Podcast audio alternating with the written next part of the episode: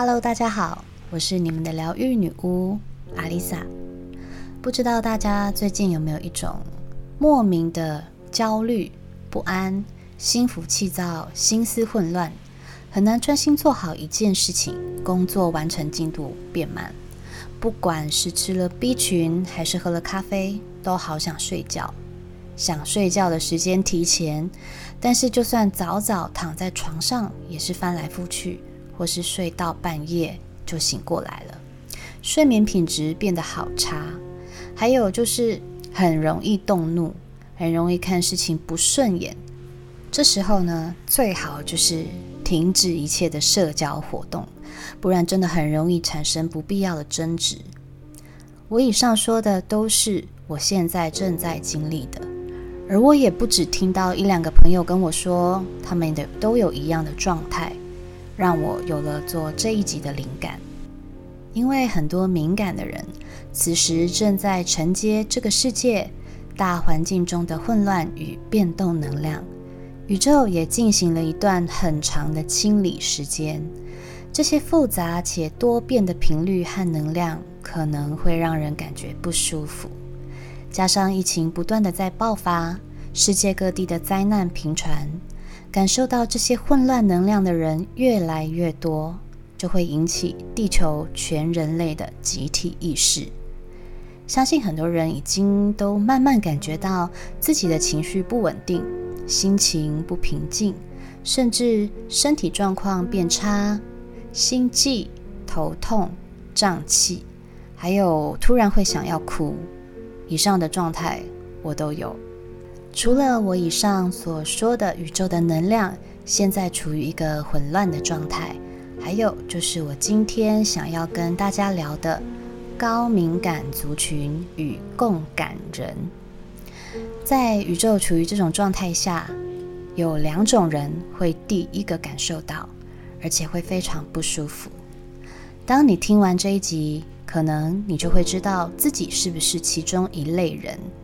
而今天我们就来聊聊，在这个时候，高敏感族群与共感人又该如何自处，安然度过这个难熬的时期。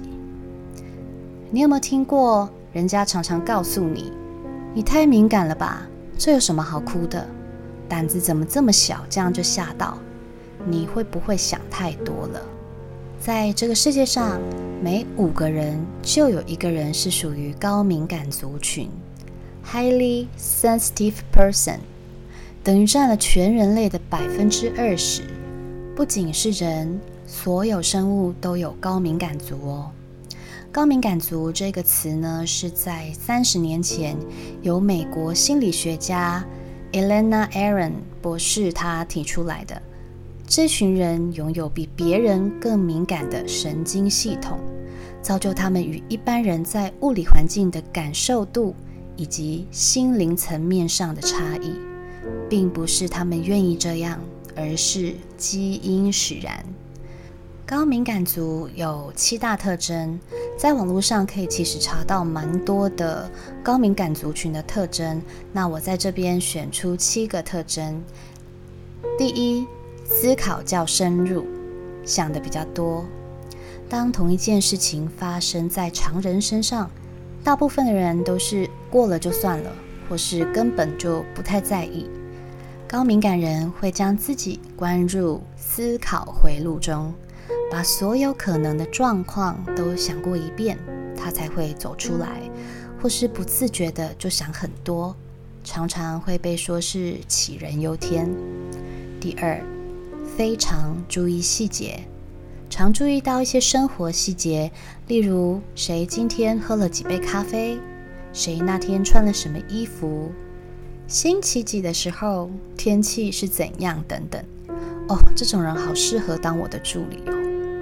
第三，天生五个感官特别发达：视觉、听觉、嗅觉、触觉、味觉。对周遭发生的事情总是了若指掌，连指针转动的滴答声都可以听见，所以也比一般人更容易受到惊吓。更不用说要看恐怖片、连一点悬疑或暴力的剧情都没办法接受。第四，超乎常人的情绪化反应。当旁人有痛苦反应时，这种人也会跟着感觉到痛苦，很容易受到旁边人的情绪反应而牵动。第五，无法在开放空间或人多的地方待太久，因为对噪音、他人的情绪反应都很敏感，所以处在人车混杂的开放空间，如马路边。百货公司、捷运站等等的这些地方，都会让他们难以忍受，情绪会变得焦躁不安。而在人多的时候，也会因为吸收的讯息量过多，有时候也会引起他们的不舒服，无法待在人多的聚会太久。第六，对美术和音乐有强烈的共鸣，因为感受性强。所以会喜欢去美术馆、音乐厅等场所。好听的音乐跟画作，还有艺术品，可以让精神和心灵感到放松。但是相反的，吵杂的噪音或是不美观的画面，可能会让你感觉到想吐，想要逃离现场。第七，过度追求完美，不管是在工作或是生活上。可能会很容易注意到别人觉得没有什么的一些小细节，让别人感觉吹毛求疵，也常常把自己搞得很累。不过，也因为高敏感族群内建天线，他们本身内建了很多敏感的天线，所以会侦测到很多小细节。因为有这样的能力，高敏感人能够提出跟别人不一样的见解。也会因为细心而让自己带来优势。根据研究，高敏感人对环境和他人情绪的敏感，让他们成为比较有创意的人，例如是艺术家、设计师、诗人，都属于高敏感族。我在说上面这些特征的时候，我脑袋里出现了好几张脸，你中了几个呢？五个人之中就有一个，真的是几率很高哦。那共感人又是什么？共感人是高敏感人的升级版。所谓的共感人，在某部分的特质与高敏感族群是重复的。我在这边提出几点跟高敏感族群不同的地方。第一，共感人高度敏感。这边的敏感呢，除了高敏感人的敏感外，共感人是个天生的给予者，精神层面开放，而且善于倾听。如果你遇到困境，共感人绝对可以让你好好取暖。第二，共感人吸收别人的情绪，共感人对他人的好坏情绪都高度重视，他们会承担消极情绪。如愤怒或焦虑，例如别人遇到了不公平的事情，共感人会跟着他一起生气、一起愤怒、一起骂，这可能会使他们精疲力尽。但是如果持续让自己围绕着和平与爱，常常去净化自己的能量场，就可以让自己的身心继续前进，并且顺利的发展。第三，共感人喜欢独处，并且享受独处的时间。共感人在人群中会无意间震动别人的情绪，也就是共振。遇到情绪低落或是充满负面想法的人，会不自觉的一直想要去引导对方走出阴霾，但是也会大量消耗能量。因此，他们周期性的需要时间独处充电，即使是短暂的休息，独自走开，独自行动，也可以防止情绪超过负荷。第四，共感人可能会在亲密关系中不知所措。对于共感人而言，他们害怕被外界捆绑、吞噬并失去自我。所以很多共感人会在夫妻相处之间产生很多问题，因为他们认为独处比与另一半相处更轻松自在。第五，共感人是情绪吸血鬼的目标。一个共感人的敏锐度、共振度与他们与生俱来的大爱，常常使他们成为情绪吸血鬼的特别容易靠近的目标。因为跟共感人聊天，他们对于负能量照单全收。第六，共感人的感官高度发达。一个共感人的神经会被噪音、气味或过多的交谈所打扰。对我来说，特别是噪音，都有可能一秒就折断我的理智线。第七。共感人能够在大自然中得到充电。对于一个共感人来说，因为长期会不自觉接收太多杂讯或是负面能量，而让自己精疲力尽。自然界能够滋养并恢复他们的能量，并帮助共感人减轻负担。所以，共感人可以在森林、海洋或水域中避难。这两种人都有一个共同特色，就是很容易会共振到别人的磁场，甚至是宇宙的磁场，也很容易吸收别人的负能量。但是这两者最大的差异就在于，高敏感族群它是能够敏感的察知细节，而且可以知道如何避开来自保。但是共感人的天线是二十四小时打开的。无论好坏，他们都照单全收，无法过滤或是阻绝。有时候会不自觉自己吸收了过多来自别人的能量，甚至还以为是自己太情绪化，导致心理压力起起伏伏，非常疲惫。更进一步来说，共感人感受到周遭的能量后，不只是情绪受感染。还会产生真正的感同身受的状况，比如说身体的痛苦感觉，他们也能够一并感受。当看到别人受伤，嚎啕大哭或是大声咆哮，都会牵动他们的接收器，连带的就会跟着发怒、哭泣或感受到痛。就像我隔天呢，如果要帮。别人算塔罗牌，我前一天可能就会莫名的焦虑、胃痛，或是忽然觉得人生好无助。奇怪，这就不是我原本的心情啊！因为我被隔天的访客共振了。像我的闺蜜是宠物疗愈师，她在要疗愈之前，也能够感受到，有时候是骨头酸痛，或是呃呼吸不顺畅。它就是被接下来要疗愈的宠物共振了，所以共感人很多都是疗愈师、咨询师、心理医师等等，因为共感人能够感同身受的去体验别人的情绪与身体的不适，甚至能够知道别人没有说出口的心理讯息。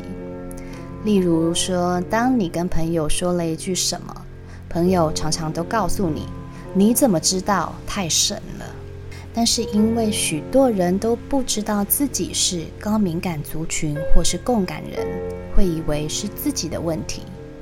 但如果身边都是正面能量的，他们也会变得特别积极正面，所以他们也很会过滤朋友。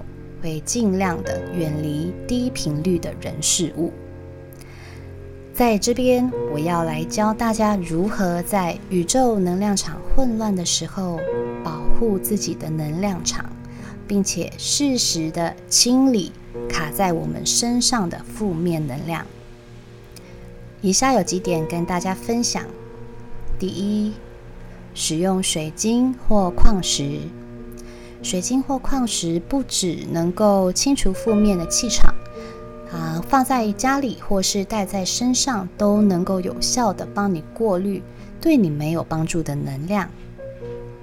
第二，烟熏，鼠尾草的烟被用于清洁气场或环境中的负面能量，在大部分的心灵相关用品商店都可以买得到。还有艾草、檀香、圣木粉也是不错的清理方式。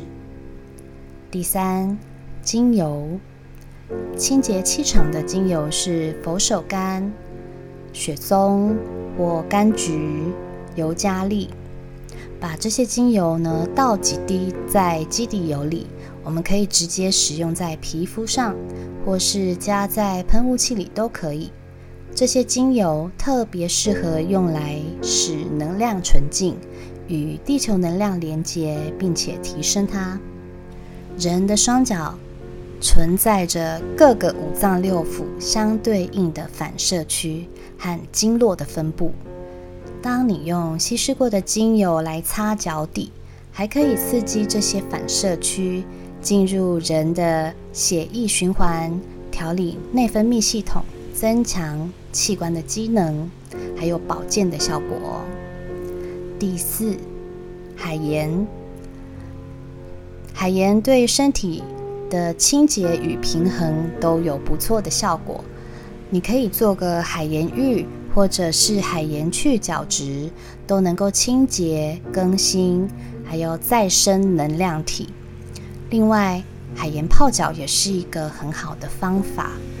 人体的磁场受到干扰的时候，晦气常常会凝结在身体上，让我们觉得身体不舒服。用盐水泡脚时，我们可以观想有一股好的能量由上往下。把晦气从脚底排出去。第五，亲近大自然，这个我也讲过了很多次。森林或大树可以净化磁场，我们可以请大地妈妈为我们注入崭新的能量。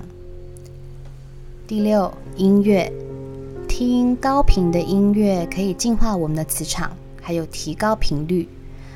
例如说是水晶波、飞碟鼓，或者是萨满鼓之类的，或者是你如果是在 YouTube 上面，可以点选，呃，可以用四三二赫兹或是五二八赫兹以上的音频来寻找你自己所喜欢的音乐。